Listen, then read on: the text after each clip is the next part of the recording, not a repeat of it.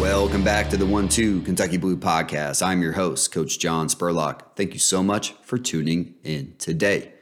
I really like the monthly segment of our full-time strength staff meeting called Tough Questions. These questions are our questions of the month.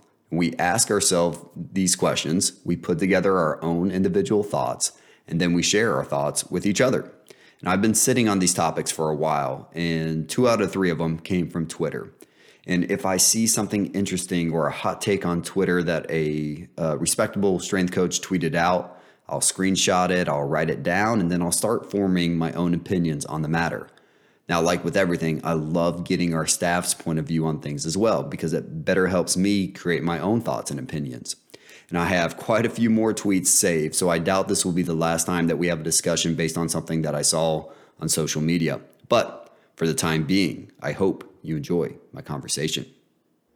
On Monday, during our full-time strength staff meeting, we had another conversation that we have dubbed as Tough Questions. Now, this is the third episode I've done on this topic, but this go around is a little bit different.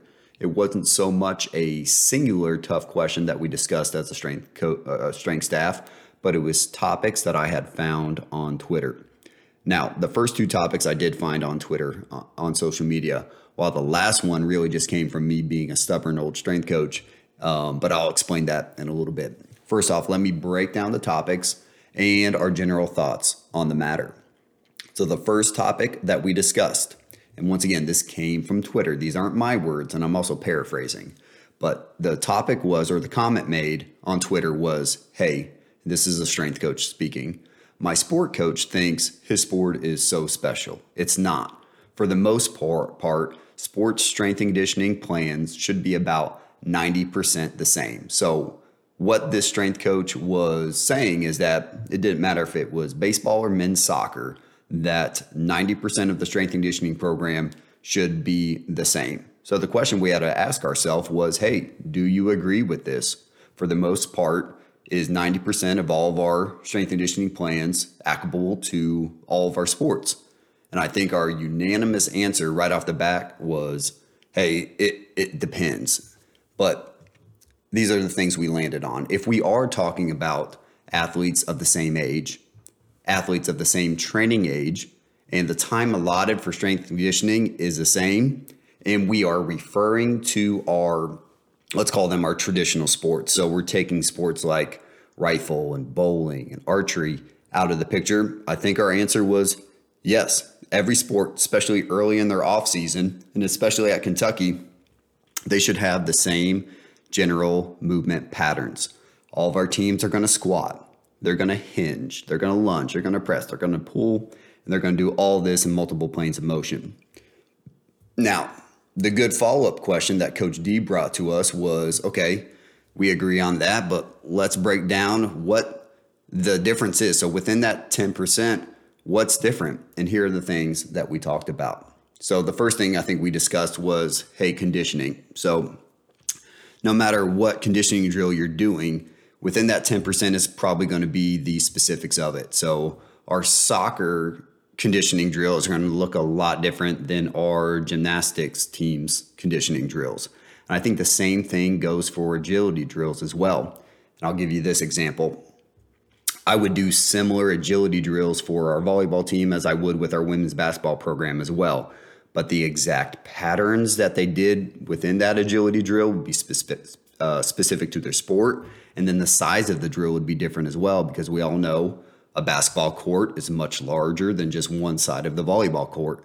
So we'll say that my agility drill for uh, our women's basketball team would be ten to fifteen yards in length, whereas the volleyball version of that would be much shorter. It would be around five yards. And I think the last thing we landed on with this topic was, all right, also within that ten percent is going to be the, let's call it the prehab that you do with a team based on their needs analysis. So the example we gave is their baseball team. Coach D is going to be doing a, a lot more shoulder work with that group as opposed to our men's soccer program, where Coach Jones is going to be hitting on ankles and knees and hip mobility. a lot more than shoulders. Not saying that our men's soccer team's not going to do any shoulder work, not saying that our baseball team isn't going to do any hip mobility work. It's all important. But I think within that ten percent difference, you're going to be more heavily, for baseball, it's going to be more heavily relied on shoulder work, where with men's soccer, it's going to be more heavily uh, weighed in hip mobility. So that's a general breakdown of that first topic. Really good discussion that we had as a staff. Now, moving on to topic number two. This one was, okay, it was a tweet by several strength coaches, both on different sides of it, but the general question was, is it okay for an athlete to bend over, grab their shorts after a hard conditioning run or workout? And like I said, there seem to be two sides of this controversy. And when I say controversy, I'm obviously exaggerating. But one side, let's call them team mental toughness. And they said, hey, if you finish a run and you bend over, you are mentally weak. Once again, their words, not mine. And then on the other side of it, there was team recovery position, because apparently a study was done and it stated that if you bend over, you are able to take in more air, more oxygen, which is going to allow you to recover quicker, which is obviously contradictory to what we all heard when we were younger, which was, hey, as soon as you got done with a run, you walked around, you put your hands on top of your head, and that is the proper way to recover. Now, let me give you my thoughts. First off, I am not on team mental toughness. Um, And I'll tell you this, it's one of my pet peeves that when people say, hey, we're doing this for mental toughness, when almost one hundred percent of the time they were referring to something that is physical. That is one of my current pet peeves, is saying that this is developing some sort of mental toughness when everything that they are doing is referring to something physical in regards to exercise. So I am not on team mental toughness, but I think us having this conversation, the biggest note that I wrote down is like, hey, this is going to be a good conversation for us in the future. And I think a good, tough question for us moving forward is, hey, let's define toughness. Let's define physical toughness. Let's define mental toughness, so we can move forward and all be using the same terminology in regards to this topic. Now, on this matter of bending over, like I said, I'm not on team mental toughness, but I also don't want our student athletes to think that that's okay. I think it's a bad habit, and in my mind, the perception that I have of somebody that is keeled over after a hard workout or after a hard run is that he or she can't go another round. They can't go another set. They can't go another point, an inning, whatever it might be. And I'm a firm believer of we play how we practice.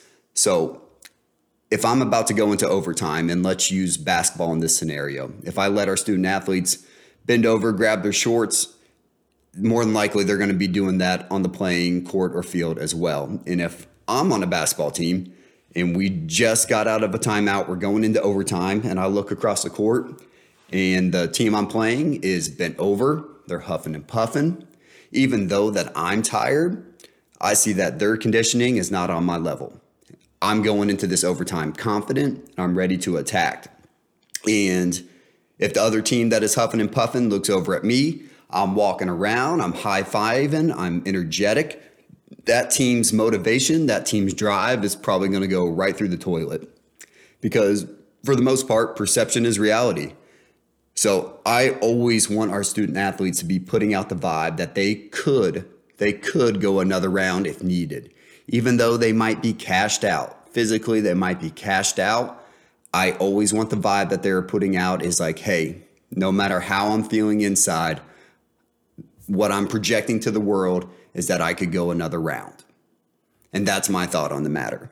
Now, I think Gibby had another thought, and it was a really good thought. And he's obviously one of our younger members on our staff. And he went back to his playing days.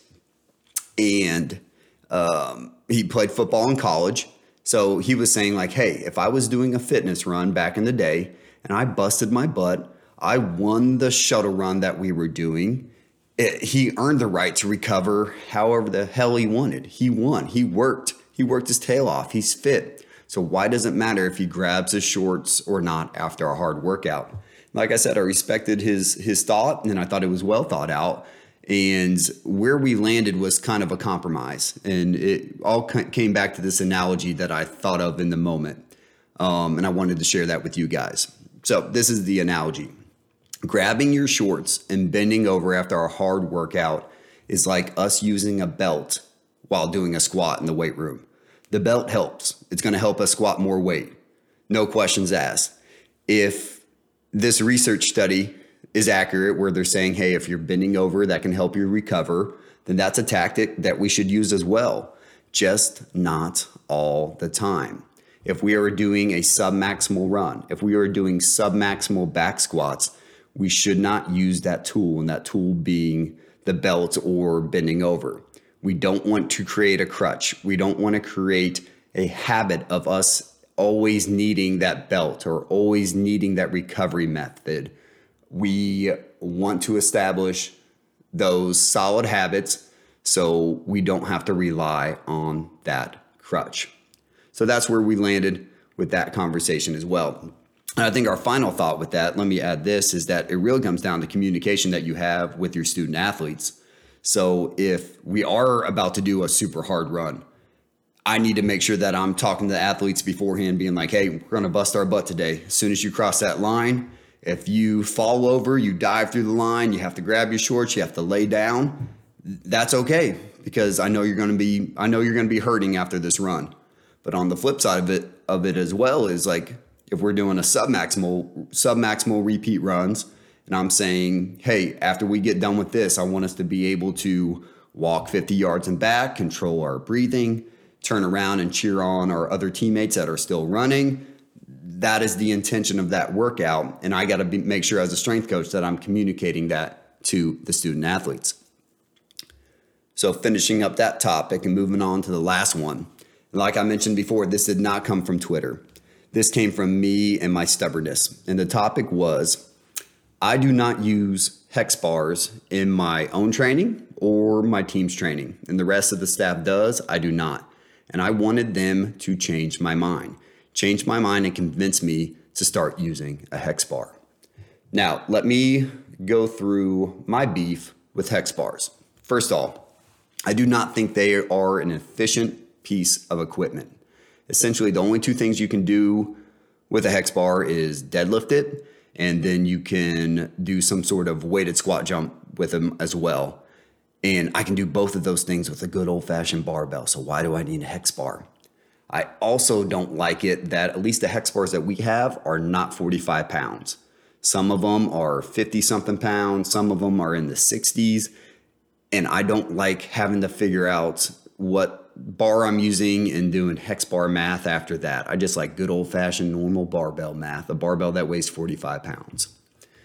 Uh, next point I said to them is I've watched our teams, other teams, not my teams, use hex bars in the past, and it seems like they're hard to load and unload. So when it comes down to time efficiency, and if there's limited time with the team, I just can't get behind using this piece of equipment if it's going to take that much time to load and unload.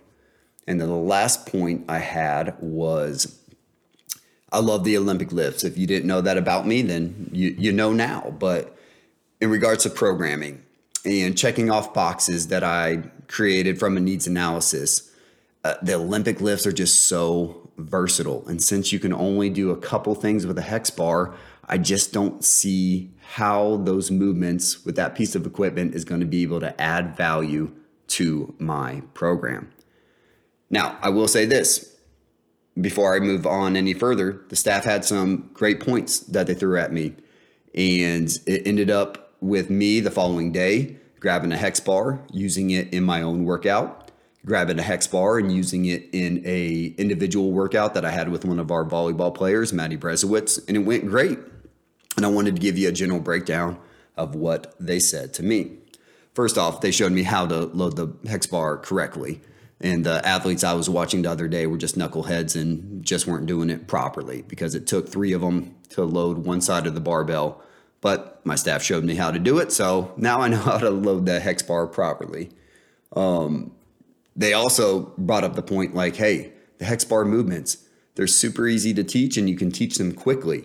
So while our teams, uh, our incoming student athletes are going through their lifting orientation process, and they're learning how to squat, uh, snatch, clean, jerk, all those good things, you can actually throw in some hex bar movements in the meantime while they're learning those barbell lifts, and you can continue to develop, develop their strength and power. And I, that was a, a great point I thought they made. And then lastly, they said, hey, Spurlock, this is a tool. It's a tool in our toolbox. We have the equipment. Why not use it? Why not play around with it? Obviously, there are some limitations, but if can if it can help move the needle even slightly, then that's going to make us good stewards of our resources. And I think that was kind of the nail in the coffin for me, where I needed to make sure that I'm being a good steward of the equipment that we have. If I can learn something from using this piece of equipment and it can help my student student athletes out even a little bit, I have that knowledge, I have that resourceful tool, and then it's all going to be good from there. So like I said, their comments definitely made me the next day pick up a hex bar, use it in my workout and with one of our volleyball players as well. And that's a recap of our tough questions for September. As always, I hope you enjoyed this episode. Never hesitate to reach out to us with any questions or comments at U K Strength at U K Y dot E D U. Thanks, and go Cats.